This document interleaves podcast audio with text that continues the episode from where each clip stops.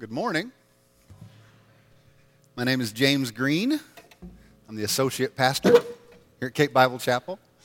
I want to introduce myself. Uh, the church has been growing. There's a whole lot of new folks here, and I don't feel like I know everybody, and I want to, if that's possible. So I, I want to introduce myself and say, if you don't know me, uh, come up in the lobby after the service and introduce yourself. I'd like to get to know you. This is not my regular gig. Our teaching pastor, Dan Green, is on vacation this week, so I'm going to pinch it for him. If you've been here with us for a while, Dan has been leading us through the book of James. It's an incredibly practical book about wisdom and about putting feet to our faith, actually living, walking the talk. If we say we're a Christ follower, we should act a certain way. And so at the end of chapter one, he kind of took a pit stop, and we've been walking real intentionally through the fruit of the Spirit. In Galatians chapter 5, in verses 22 to 23, the Apostle Paul lists the fruit of the Spirit for us. He says it's love and joy and peace and patience and kindness and goodness, faithfulness and gentleness and self control. And if we say we're a Christ follower, we should have those things in our life. And that's the question he's been asking as he's walking through that series. Do you look different in the world? Would people look at you and say, oh, that person follows Christ because I see those things in their life? In Matthew chapter 7, Jesus talks about this. He kind of gives us the litmus test for this. And it's in the context of talking about false prophets and people who won't surrender their will to God. And he says, hey, this isn't rocket science. look at the analogy of a tree. If you look at a tree, you know if a tree is healthy because a healthy tree has good fruit. And one that's not healthy doesn't have good fruit. And so he wants us to look at that and know how to observe that. So we've been talking about fruit, and specifically the evidence of fruit in our lives. And so I don't want to stray too far from that today as we take a break. But I kind of want to talk about what I think is maybe the most scriptural, maybe the most practical way to show fruit in our lives, and that's through serving. And I don't want to just do that by saying, hey, you should serve. You guys been here for a while, you've heard me deliver that sermon before. I, I can 100% make a case for it, but I could make it a real short sermon. It'd be, hey, you know, God is all about serving. And he sent his son to model it for you, and you'll be blessed if you do it. Amen. Go. Serve. That'd be the entirety of that sermon. So, what I want to do is, I want to kind of challenge the fact that I think we probably know that already. I think if I was given a test today and one of the test questions was, hey, should we be serving if we're Christ follower? A whole bunch of us would be like, ooh, ooh, ooh, call me, call me. I know. I'd call on you and you'd say, the answer is Jesus. No, the answer is yes. So we know it. I think we understand we're supposed to serve. But the hard truth is, not all of us are serving. So we have to ask if we know that, why won't we engage? Why won't we do it? I'm going to pick on my kids a little bit, and I, I told a couple of them I was going to do this. One of the things that my kids do that frustrate me just to no end is that thing where if we tell them something, if we're trying to pour into them and equip them because we want them to, to grow up and, and be able to live on their own someday, I can't even imagine that. You know, we're telling them these things, and, and, and they don't do it, and we say, hey, you know, when you come up from upstairs, if you're the last one up, you got to turn off the lights. And you know what they say? I know. I know. And so I wait. Prowl. I sneak over. I wait for the last one to come up and I look down. Did they turn off lights? You know they didn't. And so it just kills me. I don't know what they're trying to do, if they want to see a vein in my head explode or what it is. You know, but, but I just can't make sense of it. If they say they know, how come they don't do it? And then I think about myself. I think about one of the vision points we have here at the chapel is that we want to be sacrificial in service. And so I think we'd say, yeah, we know that. The Apostle Paul tells the church in Corinth, be imitators of me, just as I also am of Christ, in 1 Corinthians 11 1. And so you ask, okay, what's Paul imitating? Well, he's imitating Jesus, but one of the things specifically Jesus covers in Mark chapter 10, verse 45, he says this For even the Son of Man did not come to be served, but to serve and to give his life as a ransom for many. I don't know. Sounds pretty sacrificial to me. Sounds pretty clear to me. I think I understand that. It's a great Mark Twain quote that I love. He says, It's not the things that I don't understand in the Bible that bother me, it's the things that I do understand. Just reading that and knowing that it's easy to read doesn't make it easy to do. And that's maybe where the challenge is for us. It's difficult to live it in our lives. So, what I do today is make a biblical case for serving. I don't want you to serve just because I say so. Real honestly, if I stand up here and say anything and I don't make a case for it out of God's word, You can treat it like opinion. You can throw it out. But if we're here together and we dig into God's word and we agree, yeah, that's what that's saying, then we can't just breeze by it because it's difficult. Not if we truly want to look different in this world. And I got to be honest, one of the reasons that, that God really is just pressing on me is that I had an opportunity to do this pretty recently and I blew it. I failed really miserably. And so I thought, wow, if God's going to beat on me like that, I might as well beat on you guys too. Wouldn't just be me. But uh, so you get to share in my pain today. And what, what I want to do, I want to show just a real short little movie clip to kind of get us in the idea of digging in this. I think this will help us figure out there's one thing we're supposed to be looking for, and this clip might help us get there. So let's show that clip. Cowboy leads a different kind of life when they were cowboys. They're a dying breed. Still means something to me, though. A couple of days, we'll move this herd across the river, driving through the valley. Oh, there's nothing like bringing in a herd. See, now that's great. Your life makes sense to you. My wife basically told me she doesn't want me around. She redhead? I'm, I'm just saying. Uh, how old are you? 38. 39. Yeah. You all come up here about the same age, same problems. Spend about 50 weeks a year getting knots in your rope, and then, then you think two weeks up here will untie 'em for you. None of you get it. Do you know what the secret of life is?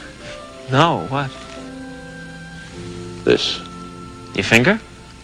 One thing. Just one thing. That's great, but what's the one thing? That's what you gotta figure out.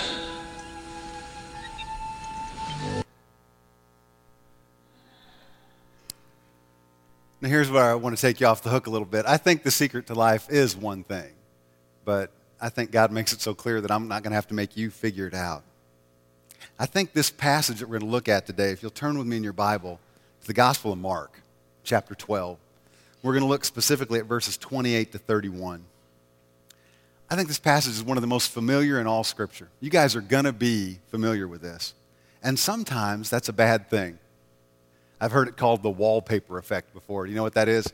You go into somebody's house and they decorate it in the 70s and they have like the orange shag carpet and they've got big, bold wallpaper prints, like in orange and hot pink and with flowers and stripes and everything, but they don't even see it.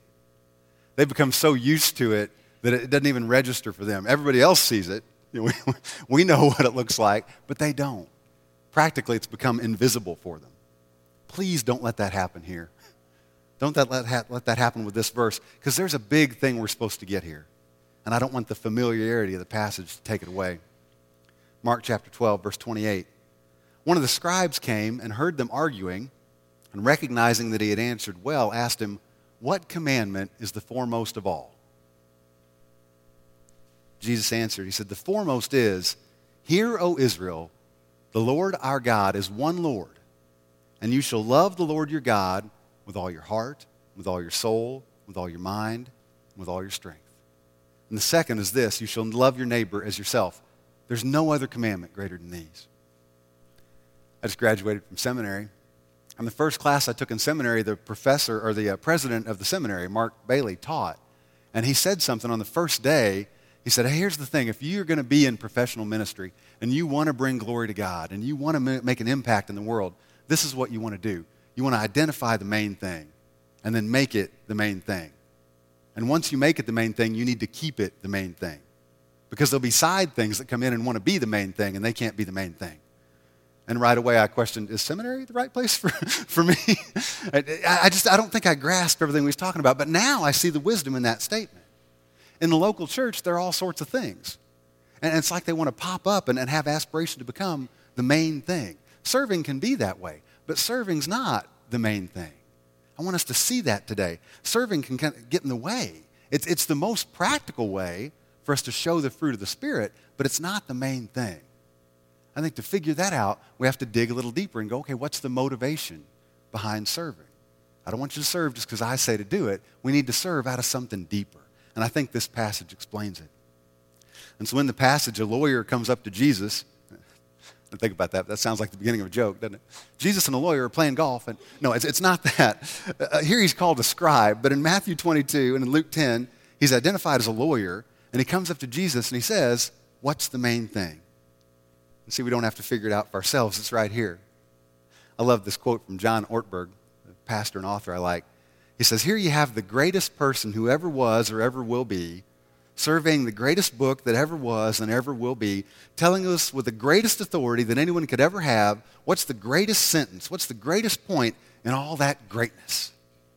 And he says, Love the Lord your God with all your heart, with all your soul, with all your mind, and all your strength. And love your neighbor as yourself. And that's extraordinary to me. If that's not the one main thing, I'll never find it. And that being said, you understand, we won't have time to plumb the depths of that statement today. That could be our teaching topic for the rest of the year, for the rest of my life. And we're not going to dig all the way down to the bottom of that. So I think what I want to do is just focus on how big it is. Just focus on the comprehensiveness of it. And even just that first part of loving God with everything we've got. So the lawyer comes and he asks that question What's the greatest commandment? And Jesus looks to the Shema in Scripture. It's this passage in Deuteronomy. That's what we call it because the first word is hear. And that's what it means. Hear, O Israel. And what it is really, it's the Orthodox Jew's summary of all their beliefs. Every observant Jew recites this every morning, every evening. And it's found in Deuteronomy 6, and Jesus references verse 5 specifically. That's where the, the greatest commandment is. But let's look at the context in verses 6 to 9, because I think it'll blow you away. Deuteronomy chapter 6, verse 6 says, These words which I'm commanding you today, the main thing, the one thing, he says, shall be on your heart. You shall teach them diligently to your sons, and you shall talk of them when you sit in your house, and when you walk by the way, and when you lie down, and when you rise up. Bind them on your hand. It shall be as the frontals on your forehead. You shall write them on the doorposts of your house and on your gates. Do we get what Jesus is saying here? When you sit in your house and when you walk by the way means your private life and your public life. Binding it on your hands, putting it on your forehead means what you're thinking on the inside and what you're doing on the outside when you lie down, when you rise up. That's always. Do we get the comprehensiveness of this? Write it on the doorpost means you teach this and you live this in your family. Write it on the gates means you teach this and you live this in society where you live and breathe. See, if we love God with our whole heart, we should love Him with our whole lives. Every part of it. We won't just love Him when He come here on Sunday morning. We'll love Him every other day of the week too. We won't just love God in our private life, but we won't ever do it publicly. We won't just love God when we're around this person, but oh, not around that person. In every aspect of our lives, we need to ask that question How am I loving God in this situation? How do I love you with my finances, God? How do I love you with my obedience, Daddy? How do, how do I love you when I resist temptation and flee from evil? How are you with me? And what we get is the word Shema means hear, but the language screams do. These are action things. You have to do this. If you want to look different in the world, you have to do different things. If we truly want to love God with all our hearts, then this is the thing we're going to do. We have to engage with our family, with our coworkers, with the people that are around us. And I think that's the thing that leads to the second part of that commandment. It says we have to love our neighbors as ourselves. I didn't make this up. Jesus again goes back to the book. He quotes Leviticus chapter 19 and verse 18. He says, You shall not take vengeance nor bear any grudge against the sons of your people, but you shall love your neighbor as yourself. I am the Lord. Maybe it's just me, but I think sometimes we see these two main parts of the main thing as separate things. I'm going to love God over here, and I'll love people over here. And if that's been our take, then this is going to sting a little bit, but I think we've got it wrong. Look at 1 John chapter 4, verses 20 to 21.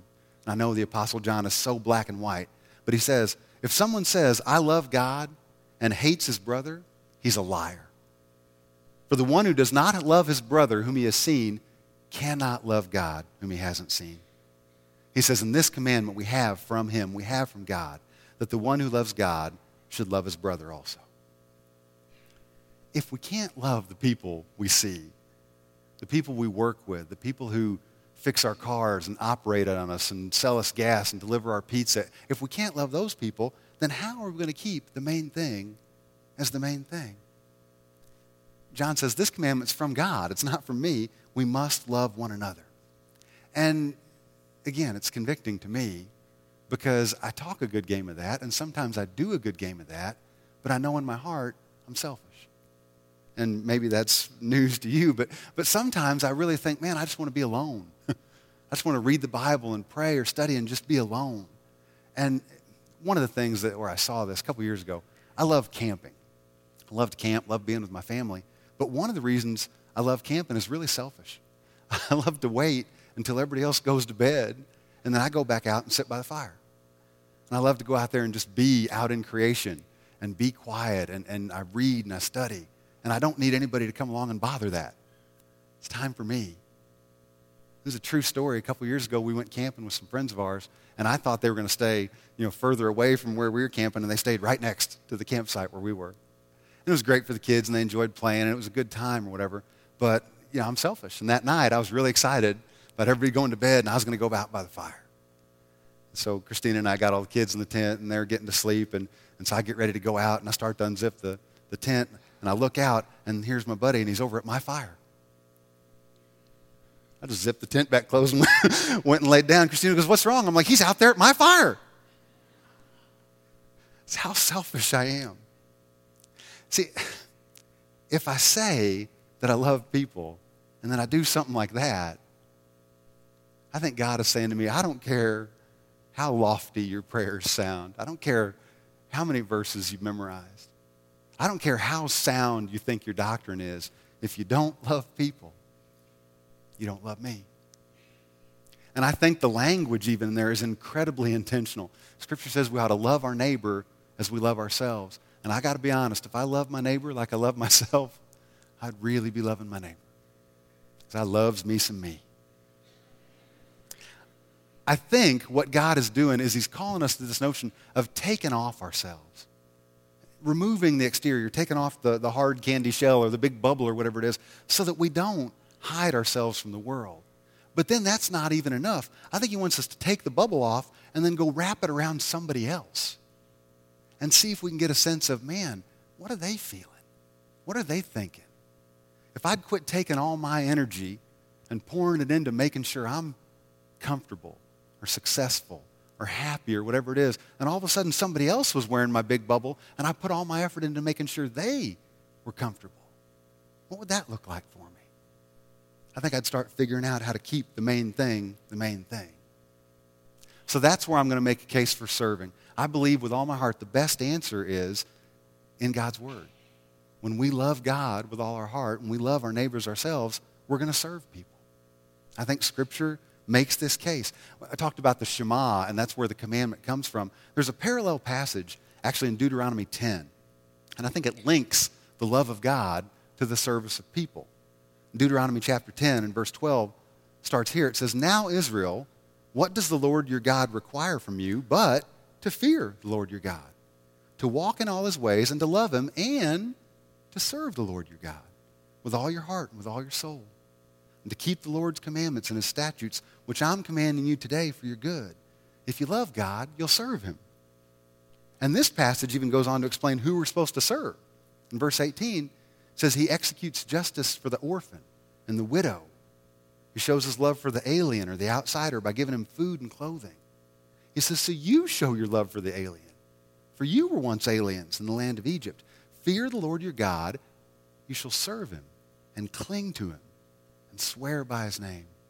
Is this as convicting for you as it is for me?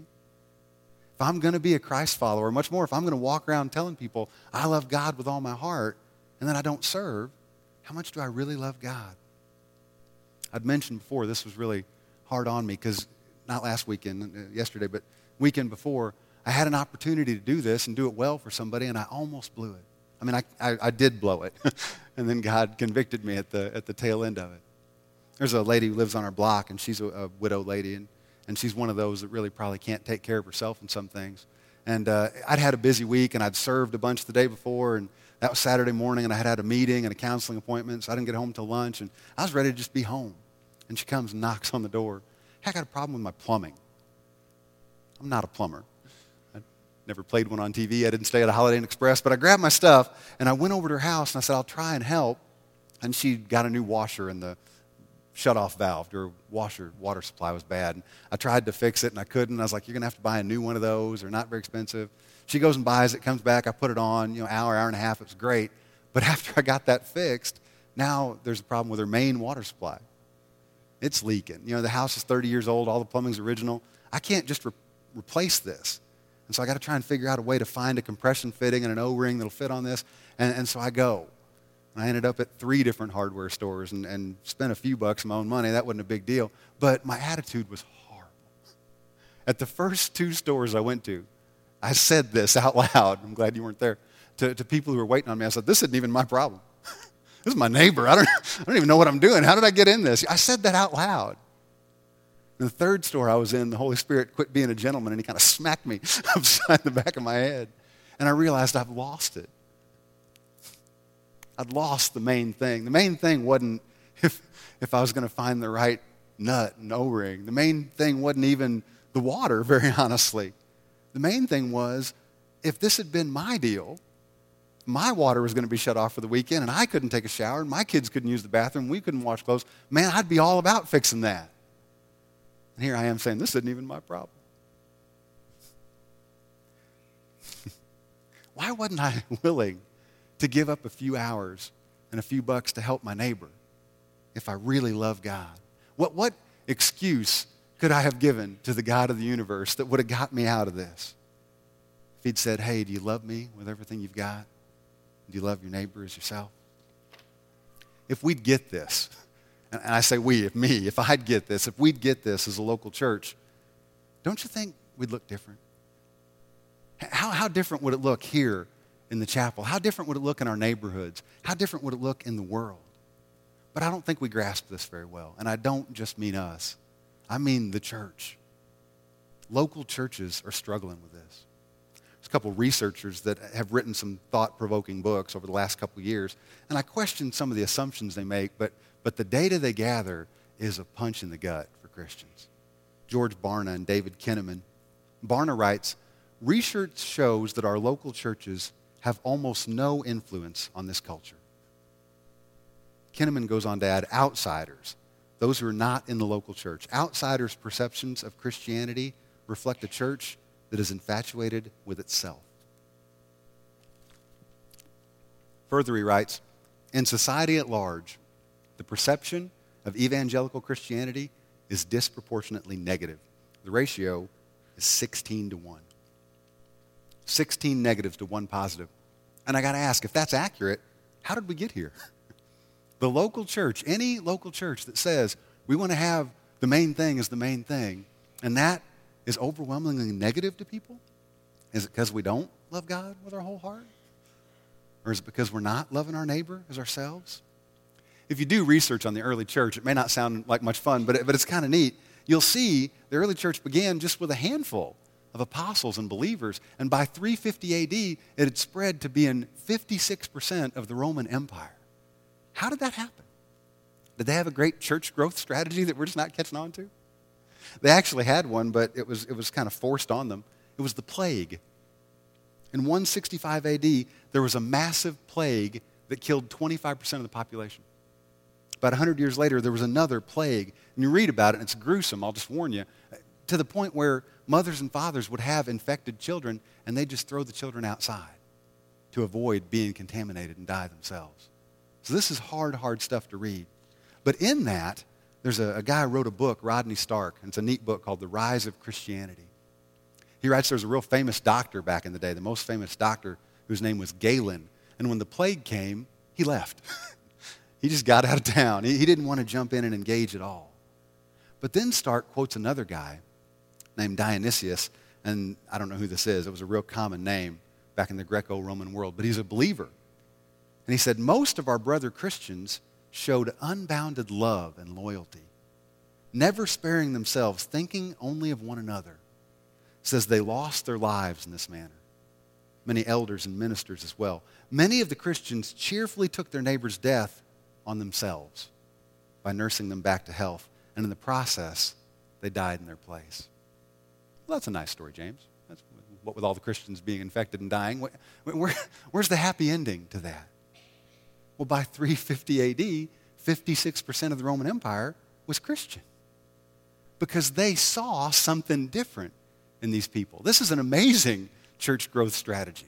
I'm not saying we need to adopt it right away, but, but when we stop worrying about ourselves and we start engaging in the world, we can impact the world. People notice that. So, from an application standpoint, how do I do it? How do I love God with all my heart? How do I love my neighbors myself? Where do we perform this kind of radical service? And I think, not going to apologize for this, I think since the call to love is so comprehensive, I think the call to serve has to be as well. I think we got to serve everywhere. And now, when I say that, I know that creates some problems. You aren't supposed to serve everywhere, and neither are you. We are all supposed to serve everywhere. Individually, God's given you some gifts, and, and He's given you a passion, and you got to pray, and you got to let Him guide you, and you got to find the areas you engage in. But we're supposed to do this all together. And I think, I don't know this for sure, but I think one of the things that gets in the way is we kind of lose focus on what leadership and servant leadership really are. And, and we like the title of leader better than servant. You ever watch some of the old alien movies? My dad used to love those. Your little green men would come down. They liked it too. They'd come out of the spaceship, and the first thing they'd always say, Take me to your leader. They never came down and said, Hey, where are all the servants? That wasn't the question. We want to lead because there's a title, there's prestige to that. And, and we think, well, gosh, you know, God has given me some leadership gifts, so I can't necessarily serve. That's not what you see in Scripture. God's plan to develop leaders is a little radical. I'm sure you've probably heard the story of these two young brothers who grew up working with their dad in the family business. Their dad had branched out on his own, and he started this business, and it started to grow and prosper. And he had his young sons, John and Jim, with him all the time. And they got to, to see what hard work was like. At a young age, they knew what it was like to work all day and go home and just drop.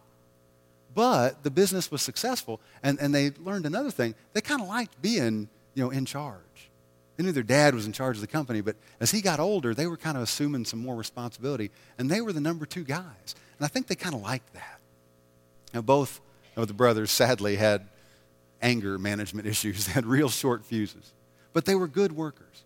And so this business was growing. And one day, out of the blue, a new young leader who's starting a new organization rolled in town. And he handpicked John and Jim to come be part of this elite kind of leadership group that he had.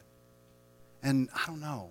I guess they saw it as their chance to hit it big. And so they turned their back on their commitment and on their dad. And they followed this other guy, this new leader. But they ran into a problem right away because John and Jim had issues with their new boss. Their new boss looked at different things differently than they did. He had compassion, and he wanted to serve people, and they had none, and they wanted to use people. Probably the biggest issue was the idea of where they fit in the structure. When, when they'd been in their dad's business, they were the number two guys. They were right there. Now, in this new business, there were 12 of these guys, and they all seemed to be on equal footing. And so John and Jim got their heads together, and they came up with a plan to get a leg up on the other guys. And so they waited for a time when they were alone with the boss, and they kind of sidled up to him and said, Hey, you know, we got just some suggestions for this organization, and we want you to know we're willing to be your number two guys. We'd sit on your right and left hand. We can do this. And then, just in case that wasn't enough, they actually got a close relative of theirs to go and plead their case too. Because they really wanted this to happen. Their secret plan didn't stay secret very long. The other 10 guys heard about it, and then they started jockeying for position. They all wanted the title, they wanted to be leaders. If you would, flip back with me in your Bibles to the Gospel of Mark, chapter 10, verses 42 to 45. You do know this story, you've heard this before. Jesus Christ is the boss of this new organization. It's called the Kingdom of God. But he's not like any other boss that John and James have ever seen. And he calls for this executive committee meeting of the disciples, and he says, You guys have totally missed the point. You, you don't understand the purpose of this intentional time that I've spent with you. All the lectures, all the on the job training. You don't seem to grasp that the kingdom of God is going to be built on giving, not on getting. It's going to be based on serving, not on receiving. That's a paraphrase. Here's what he actually says in Mark 10. says, calling them to himself, Jesus said, You know that those who are recognized as rulers of the Gentiles lord it over them. And their great men exercise authority over them. But it's not that way among you. Whoever wishes to be great among you shall be your servant. Whoever wishes to be first among you shall be slave of all. For even the Son of Man did not come to be served, but to serve, and to give his life as a ransom for many. See, that, that's a servant leadership principle that plays for all times. That's what we're supposed to do. We don't want to be like Dr. Galen, and when things get hard, we run. We get out of town. We're supposed to live differently. When the opportunities arise and we engage, when we put the fruit of the Spirit on display in our lives, that's when we can answer the question from that series Dan's teaching. How in the world are we different? And so we don't have time to explore all of them in depth, but your outline lists the three big areas where we can engage. And it's in our homes, in the local church, and in the world. And these are going to be real general, but I think we have to ask some questions. What will it look like if I do these things? And I don't know. That's the question you ask God. Where am I passionate? What gifts have you given me? Is there something I can do that can maybe combine these things? I love the thing DT was talking about with the mission care teams. If you, if you notice, you can do all three of these with that one thing. Maybe you sign up, to take care of a missionary, and your whole family does it. That's the missionary you guys pray for at home, and your kids write cards and send letters. And if you do that, you're partnering with the local church because we already support these people. But also, you're out in the world. You know, ah, how can I be out in the world? I'm not going to go to the Philippines. Well, doesn't matter. support Steve and Donnie St. Clair, and you're going to be in the Philippines because you'll be praying for them and encouraging them. We can do these things. It's not that hard. The opportunities are there. But when you're looking at these, I want to focus just on these three things for sure. How can we look different serving in our homes? And there's got to be a zillion ways. And I want you guys to talk with God about this and be challenged. But one of the things I think that you see in that Shema in Deuteronomy is about equipping our kids. As parents, we can serve as, as the chief equippers because we want it to yield big results. I mean, I want my kids to turn the lights off someday, but that's a separate issue. What I want more than anything is for them to grow in Christ. And Christina and I have the biggest responsibility in that right now. And so we want to serve them in a way that grows them. We model things. We try. We instruct. I try, and I fail miserably many times, to have a good marriage right in front of my kids. I think that's a phenomenal example for them to see. If you're married, think about intentionally serving your spouse. Is there something your spouse hates to do? Do that. Jump in and do it. Serving them in that way will draw you closer together. Having our priorities right, loving, respecting, honoring our spouses right, that's a way we can serve. And in front of our kids, it's a ministry. I, we could spend all day on this. I really can't stress it enough. The most important context for service, hear me on this, in your lives is going to be in your homes. Even if you're not married, even if you don't have kids, you still need to serve your family.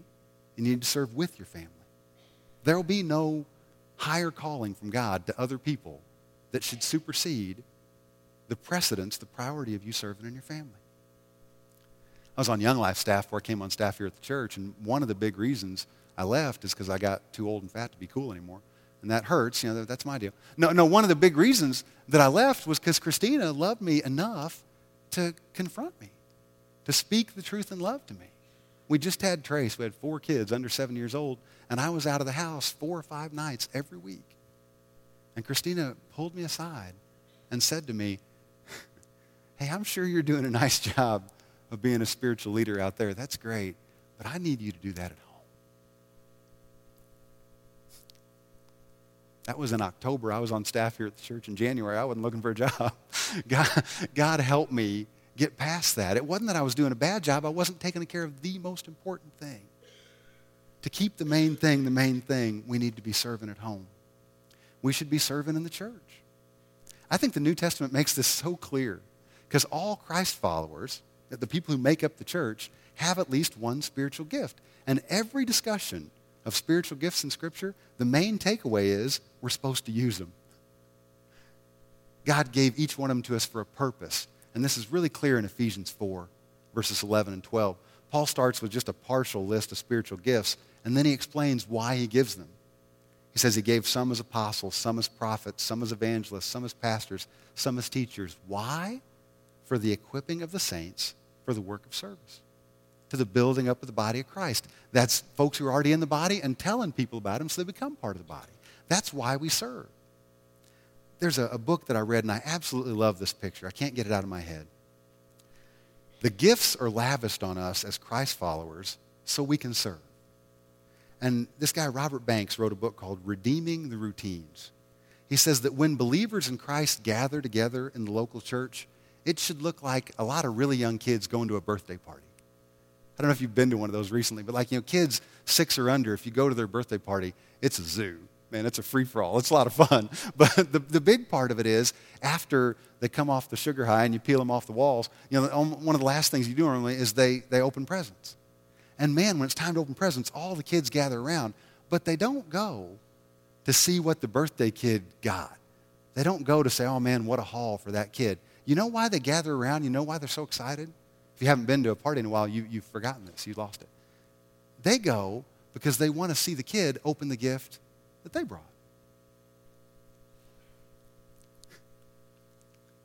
Banks says, and I agree, that's what it's supposed to look like. That's what the church should be doing. Only it's even better in the church because it's not one person getting all the gifts. We're all getting all the gifts. The only way to do this is not by picking one of you out, one of me, and saying, hey, you got to do it all. The only way to do this is for all of us to do it. The contributions of the entire body are needed for each person. And each person needs to contribute so the entire body can do it. Think of a birthday party. We should be using our gifts to serve in the church. And we should be serving outside the church. And again, that's a, a big scope. I read a book about a year and a half ago, really challenged me called There's a Hole in Our Gospel. A guy named Richard Stearns is the president of World Vision. And his huge burden, his passion is for the world, for going out into the world and, and reaching the marginalized and lost people.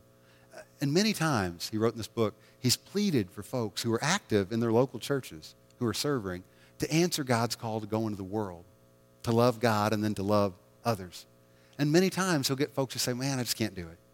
I can't do it. And often they give excuses that indicate, well, I'm so busy serving in my home or serving in my church that I just can't go out into the world and make God known. And I'm going to cut him some slack, or the people who say that. It could be accurate. You still have to look and say, okay, I can't do everything. Am I doing the things God's called me to? And if you are, then don't neglect your family to go serve in the world. That, that's something you and God are going to figure out. But he really challenged me on this. He shared this thought. He said, far too often, Christians want to serve in the magic kingdom of the church, where we often are comfortable and pretty familiar. It says the activities are designed to be exhilarating, but they've been tested. They're safe. There are people there that we know and love, and they're along on the ride. And we get done at the end of the day, even if it was a tough day, even if it was long and grueling, we get to sleep in a comfortable bed. He says it's like a trip to the magic kingdom. But he shared that a big part of the rest of the world those who are outside of the confines of the local church, they live in the tragic kingdom.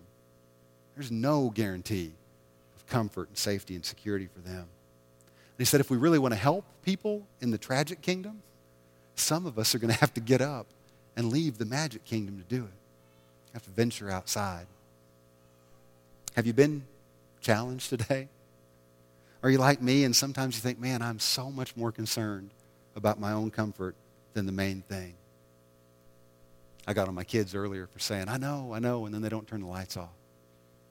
When I think about that, I, just, I can't imagine what God thinks about me. When I say, Yeah, I know, God, I, I get it. I'm supposed to love you with my whole heart. I'm supposed to love my neighbor as myself, but then I really don't care if my neighbor has water for the weekend because I'd rather watch some golf on TV. Those things are challenging to me. The opportunities are out there. We need to be willing to engage. What would it mean if you answered the call and you had to say, to do it, I got to die to myself? Not even physically, but maybe you do. I look at that example of the early church and, and the folks who got the plague and died. And right away, my, my thought goes, I mean, what were they? Were they like super Christians? Were they better, stronger, faster than us? And I go back and I read the Bible of the accounts, the things that are going on at that time, and no. they struggled with the same things we struggle with. They just didn't have the internet, so it didn't spread as fast. But I mean, it was the same stuff they were struggling with. But they were obedient.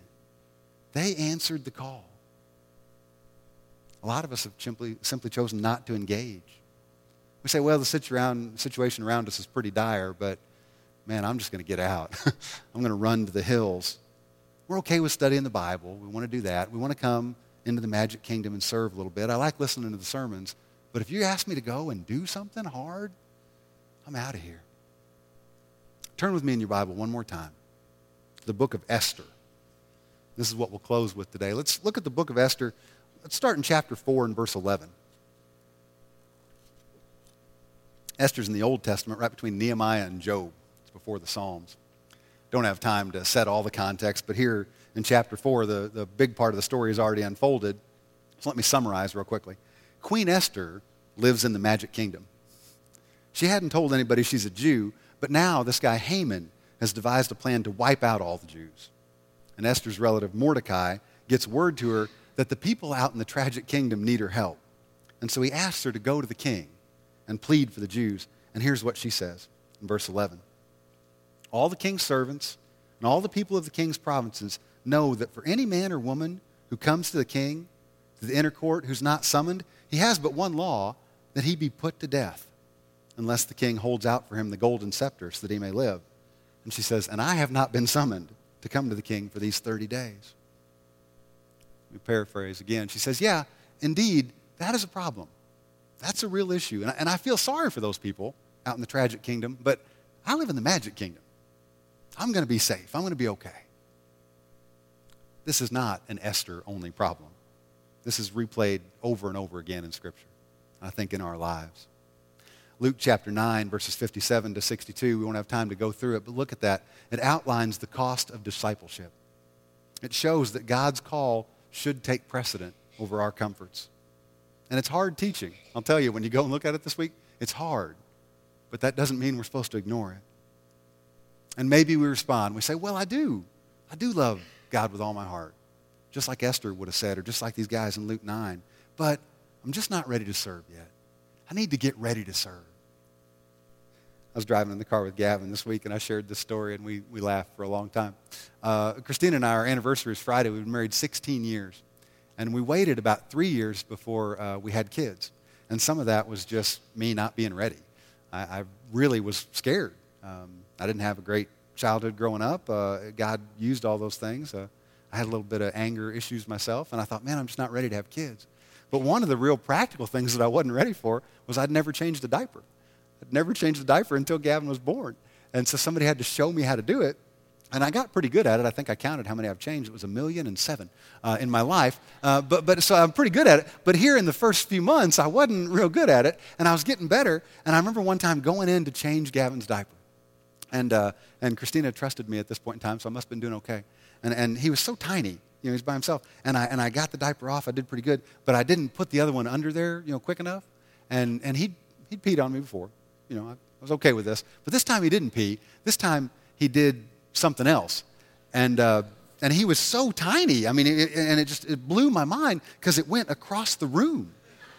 Like it, it, went entirely across the room. And I kind of freaked a little bit. I went, ah! You know, and so Christina comes running in. oh my gosh, what happened? You know? And like the first thing she notices when she come in is that it's across the room. We had to get rid of the computer keyboard because it was in the keyboard. And, and, and so, and so I, you know, the thing is, here's the deal. I wasn't ready. I wasn't ready to have kids. I didn't know it at the time, but we had three more. We, we, we're not very smart. We, uh, but, but yeah, I, I, look now. I look now, and, and it's easy. It's always easy to look backwards. I look now and I go, man, what a blessing.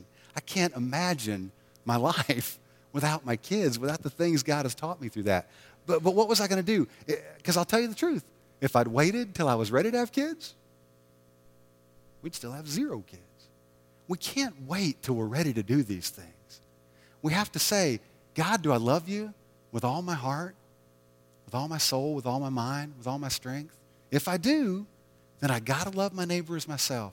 And I can't be aware of a situation. I can't know of something that's going on and go, eh, I'm just not ready for that.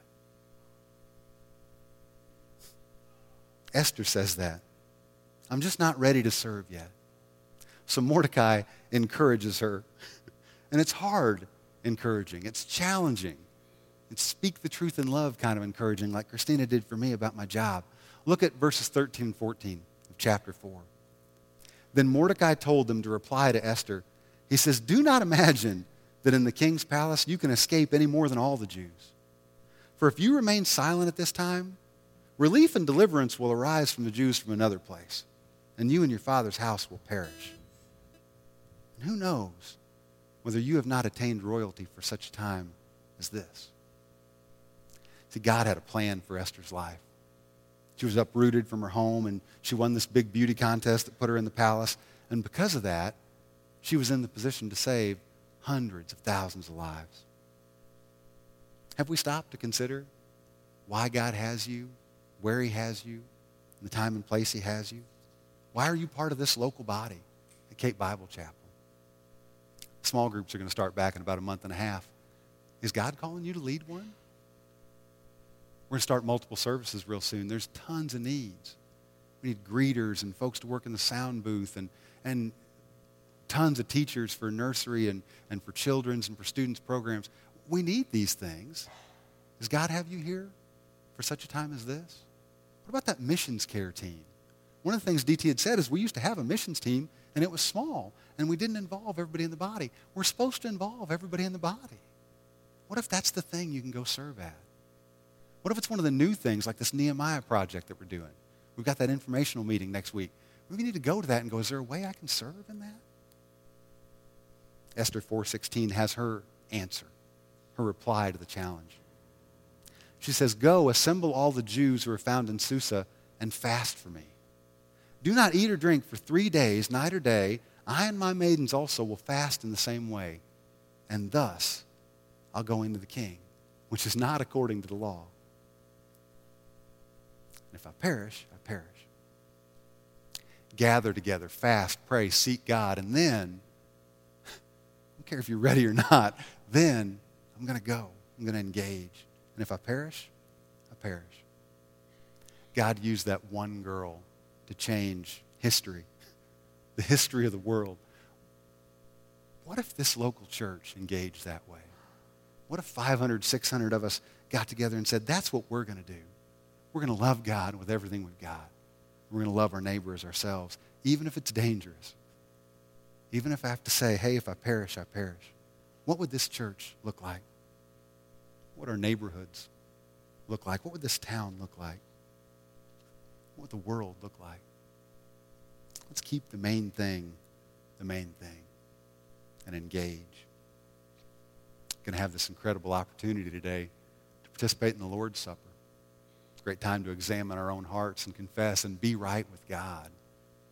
If you're here with us as a visitor today, this is for you. If you follow Christ, you get this opportunity to remember his great love, his great sacrifice for you. So I'm going to pray and we'll take the Lord's Supper together. Father God, let me be transparent. Let me confess. And you know our hearts. God, let me, let me confess the areas where I, I forget.